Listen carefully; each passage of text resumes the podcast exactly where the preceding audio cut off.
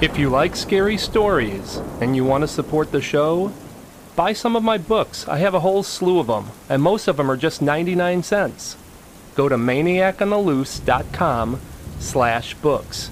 Again, this is a great way to support the show. That's maniacontheloose.com slash books.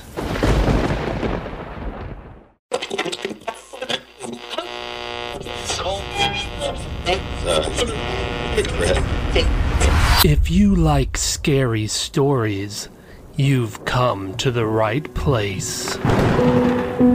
Welcome to the Maniac on the Loose Scary Stories podcast. Sit back and relax. Keep your arms and legs inside the vehicle at all times and enjoy the ride.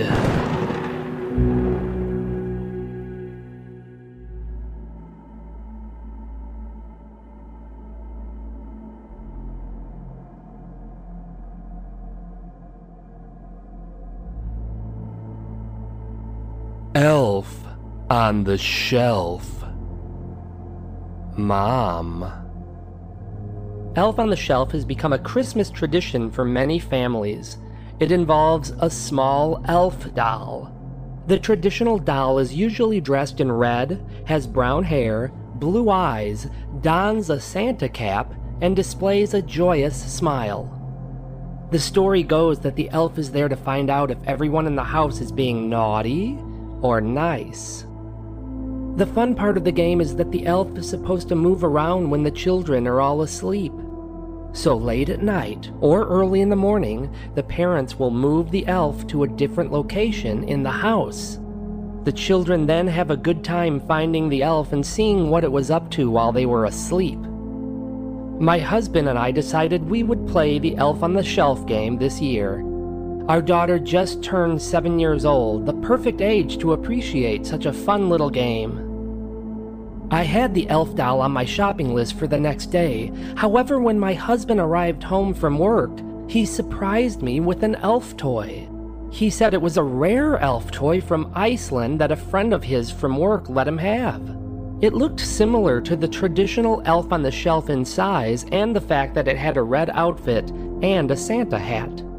The difference was that this elf's hair was white and his eyes were frosty blue. It held a smile, but rather than it looking like a happy smile, it came across as more of a mischievous grin. We both thought it would make a nice elf for the game. I was surprised when my husband took the reins and started moving the elf around without me being involved in the process. But I quickly found myself enjoying the mystery of where the elf would wind up next just as much as our daughter was. It started off with the elf simply moving locations. One morning, he'd be on the kitchen counter. The next day, he'd be sitting in a living room chair watching television. The next day, he'd be laying in one of the beds. Once I even found him on the toilet. After about a week, my husband started getting more creative. We wouldn't just find the elf in a new location, but we'd find evidence of the elf having been active. One morning, he was being cradled in the arms of my daughter's favorite doll. Then we found him sitting next to a Jenga tower. Some of the pieces were even sitting next to him as if we interrupted him as he was playing. Another time, he was next to a plate of half eaten cookies. He even had little crumbs around his mouth. Then there was the time I found him face first in a box of cereal. One time I walked into the kitchen and found a jar of flour knocked on its side. There were little flour footprints that led to the elf sitting on the shelf. And then things took a little bit of a morbid turn. One morning I found the elf sitting next to a knife and the decapitated head of a Santa Claus Christmas ornament. Another day, I walked into the kitchen and found the elf standing next to a buttermint dish. The mints had been spilled out over the kitchen table and were placed together to spell out the word die.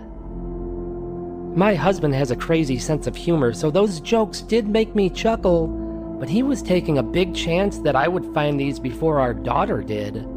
She wouldn't understand the humor and could be frightened by such antics. I planned on having a little chat with the hubby when he got home from work later that night. I had just gotten home from the grocery store and figured I had just enough time to get everything put away before I picked up my daughter from school. When I entered the kitchen, I saw the sugar jar lying on its side on the counter. A substantial amount of sugar had spilled out on the counter, and the words, I'm in the bedroom, were written in the sugar. Apparently, my husband had gotten home from work early and was in a frisky mood. Maybe we had enough time to be a little naughty. I walked to the bedroom, turned the knob, pushed the door open, and screamed. Elf on the shelf. Dad. When I mentioned to a buddy of mine from work that the wife and I were going to play the Elf on the Shelf game with our daughter this year, he reached into his desk drawer and removed an elf doll. He was dating a gal from Iceland, and she gave him this elf as an early Christmas gift. It was called Huldufolk. He said he kept it at work because it gave him the creeps. He swore that when he had it in his apartment, He'd wake up the next morning and the elf would be in a different location, and he lived alone. I laughed it off and told him his girlfriend was messing with him. Uh, but she doesn't have a key to my apartment. Not that you know of. I was happy to take the elf and use it for our game. It had a unique look to it, and I thought my wife and daughter would approve. My wife and I hadn't really planned on what we would do with the elf. I guessed we would just move it around in different locations here and there, and that would be that. But apparently, my wife took it upon herself to run the game on her own and started moving that elf all over the house without letting me in on it. that was fine with me. I enjoyed seeing what she would come up with, and I was surprised at her creativity. At first, she was just moving the elf to different locations. The silverware drawer and the freezer were my favorites. Then she got more inventive. One morning I found the elf riding my daughter's toy horse. Once he was standing next to an unraveled roll of toilet paper. The elf in a yoga pose on top of the Christmas tree made me burst out laughing. Then things got a little weird. I found the elf lying next to a few of my daughter's naked dolls. I was surprised my wife would run the risk of our daughter seeing such a sight. Then I found the elf next to a bottle of chocolate syrup. Written on the floor in syrup was the message, I kill naughty people. I have a sick sense of humor, so I thought these were a hoot, but I needed to talk to my wife about being more careful. We wouldn't want our daughter to stumble upon any of these adult jokes. I got off from work early and thought I'd surprise my wife. Turns out the surprise was on me. I don't know how she knew I'd be home early, but I found a message written in sugar on the counter that said, I'm in the bedroom. I smirked. I was definitely up for being naughty. I walked into the bedroom. I could see that my wife was hiding under the covers waiting for me. I started to unfasten my pants as I approached the bed and yanked the covers off of her. I was disappointed to see that the only thing under the blanket was pillows. That's when I felt an incredibly sharp pain in my ankle. I fell to the floor like a sack of wet cement. My ankle was throbbing in pain. When I reached down, I could feel blood spurting against my hand. I then felt the intense agony of multiple stabs in my lower back. Someone was stabbing me, all the while whispering the word naughty over and over. I turned over just in time to see the elf as it slashed through my throat with a kitchen knife. As I lay there watching my blood pool around me, I could hear the front door of the house open and then my wife's footsteps as she walked into the kitchen. The elf must have cut through my vocal cords as I could not speak. I tried to yell out to warn my wife, but it just came out as a soft gargle. I felt my body going cold as the blood drained from me. I could no longer move as my wife opened the bedroom door and screamed upon seeing me. The last thing I saw before I blacked out was the mischievous elf driving the knife into my wife's ankle. I knew her fate would be the same as mine.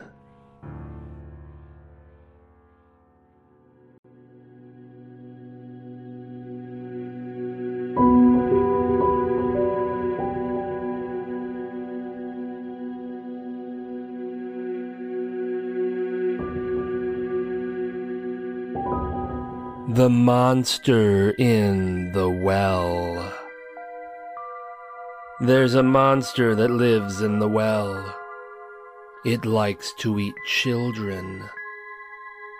It's an extremely deep circular well with jagged stone walls which become moss covered just before disappearing beneath the shimmering, opaque water. The well is haphazardly covered with a thin, rickety, rotting piece of flat wood. The well in question is behind an old rustic farmhouse on the outskirts of a small town. Nobody has resided in the home for years. The well existed before the house ever did, although nobody seems to be sure of the well's origins. Countless children from the town have gone missing over the past century. So many, in fact, that the townfolk are never surprised when they hear of yet another child gone without a trace. Most would assume kidnappings or runaways, but the townfolk know better. They know the monster in the well is the culprit. It always has been. There's a well known nursery rhyme that has been sung in the region for as long as anyone can remember. All the children can tell when the monster comes out of its shell, it emits a sinister smell when it pulls them in the well. Children can run, but they can't hide. The monster will pluck out both their eyes. They will kick and they will cry. They can never say goodbye. An odd nursery rhyme, to be sure. It's not unusual for a foul smell to linger over the town for hours on end. Most people would brush that off as a sewer issue. But legend around the town has it that when the filthy scent fills the air, the monster is on the prowl, looking for children to eat. Outsiders believe this all to be nothing but a legendary hoax that the town thrives on. One thing is for sure Tourists flock to the town at all times of the year. There are multiple tours available for people to hear about the legend of the monster in the well while catching a glimpse of the well itself. There are numerous gift shops that sell Monster in the Well t shirts, coffee mugs, coasters, keychains, magnets, you name it. There's even a restaurant in the town called the Monster in the Well Diner. The Well has been featured on many different television shows that focus on urban legends. One show offered a fair amount of money to enter the well to examine it, study it, and get to the bottom of the legend. The town declined, fearing that it would be revealed that the well was nothing more than just a plain old ordinary well. Such a discovery would kill the town's cash cow. However, they couldn't decline closer inspection when a young girl fell down the well not long ago. Children do dumb things sometimes, such as daring each other to dangle their legs over the edge of the well to entice the monster to get them. That's what the young girl was doing when she fell, although some people believe that she didn't fall at all. They believe she was pulled into the well. Many people did their best to save the girl. One brave soul was lowered into the well, which he described as outrageously deep. So deep, in fact, that he couldn't find the bottom. A diver was brought in to dive to the depths of the well to recover the doomed girl's body. The diver never returned. Multiple underwater cameras with magnificent lights were dropped into the well, but at a certain point the water became pure darkness and nothing could be seen. Some assume that there is a running spring under the well, and those who go too deep get caught in its current and are whisked away, never to be seen again.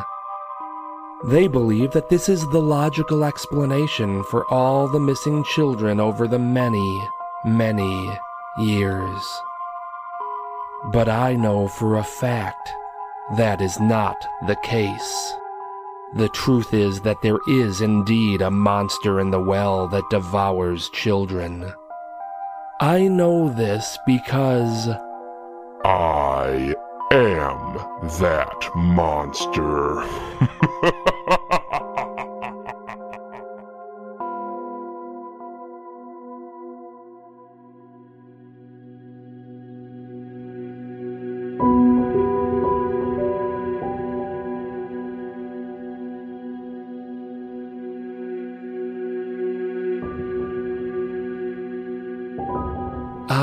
I am not alone. I live by myself in a secluded area. I had been asleep for about an hour when something woke me up. I wasn't sure what it was that stirred me from my slumber, but something was there. I took a quick stroll through my house, which didn't take more than a minute. My house is small, you see. Nothing seemed out of the ordinary until I passed by the front door. It was open. Not wide open, quite the contrary. It was almost shut. The latch was undone and was resting against the strike plate. I was almost positive I had shut the door and locked it before I went to bed. I always do. Could I have forgotten? It seemed unlikely. But I did just do a thorough walkthrough of my tiny house and all was well. I shut the door, locked it, used the bathroom, and went back to bed. It was approximately one hour later when I woke up again. My bedroom door was halfway open, enough for me to see that the hallway was being illuminated by the bathroom light. But I was sure I had shut the bathroom light off before I went back to the bedroom. Had I forgotten, I definitely would have noticed it was on once I got back into bed. Then again, I was quite tired. It's possible that I was out as soon as my head hit the pillow, not allowing myself to notice that I left that bathroom light on. Still, I was sure I had turned it off. I got out of bed and did another walkthrough of my house. Nothing, so I went back to bed. The next time I woke up, it was definitely due to the sound of footsteps. I could hear someone walking in the other room. Sure, it was possible that it was just the remnant of a dream I may have been having but it sure sounded like someone was walking around in my house. I got up and checked again. There was positively nobody in the house. All the doors were locked. All the lights were off. I sat down on my bed in the dark and listened. I listened for as long as I could for any signs of someone else being in the house with me. Eventually, my eyelids grew heavy and I collapsed onto my bed and succumbed to sleep. A girl was giggling. I wasn't sure if it was an adult woman or a child, but I heard them. Without question, I heard them. They were in my living room. I opened my eyes, but I may as well have had them shut for as dark as my house was. All the better for me to hear things. Things in my house. What were they? What was happening in my house while I was asleep?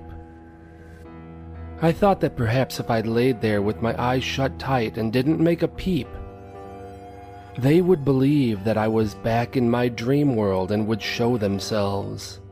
So that's what I did. I laid there.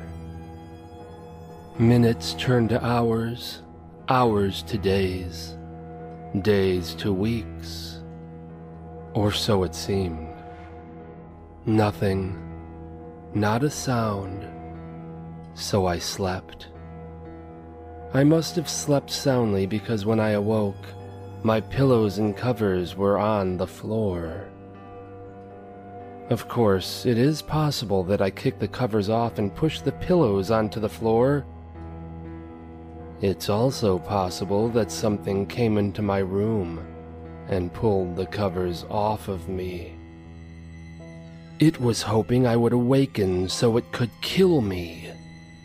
When I continued to sleep, it grabbed the pillows and threw them in a rage. That could have been what happened. I walked the house again. I was alone, even though I knew I wasn't. It took me a while to doze off the next time. My sleep was short lived as I heard the coffee maker gurgling in the kitchen. I leapt from my bed, rushed into the kitchen, and finally something was confirmed. The coffee maker was running. Coffee was dripping into the pot. Someone had to have made this coffee, and I knew it wasn't me. Then I noticed the coffee had a timer. Wait a minute. Did I make the coffee and set the timer before I went to bed? I couldn't remember and I was starting to feel crazy. So I went back to bed and I slept. During the night, I woke up. I tried to lift myself from my bed, but I couldn't move my arms. I tried to stand, but felt like I was fastened to the bed. This could have been a bad dream, right? Yes. Probably just a bad dream. So I drifted off once again. When I woke up the next time, I kept my eyes closed. I knew the room was bright, as my eyelids couldn't block the light. I opened my eyes to a white room. A padded room. I looked down to find myself in a straitjacket. Oh, yes. This is my real life. It was all in my head. I'm never alone in the asylum, even when I am. My reality is worse than my nightmares.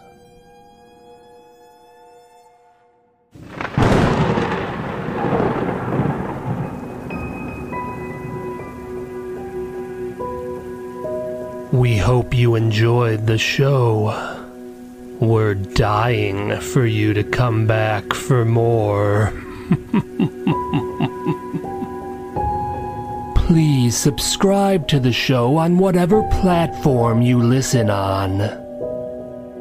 We'll see you soon.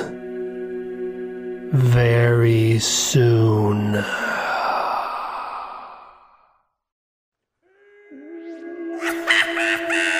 Hello, my crazy maniacal friends.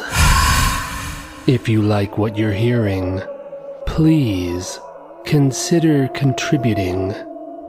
Any amount helps. Recurring monthly contributions are best of all. Just go to maniacontheloose.com slash support. Believe me, this maniac appreciates it very much. That's maniacontheloose.com slash support.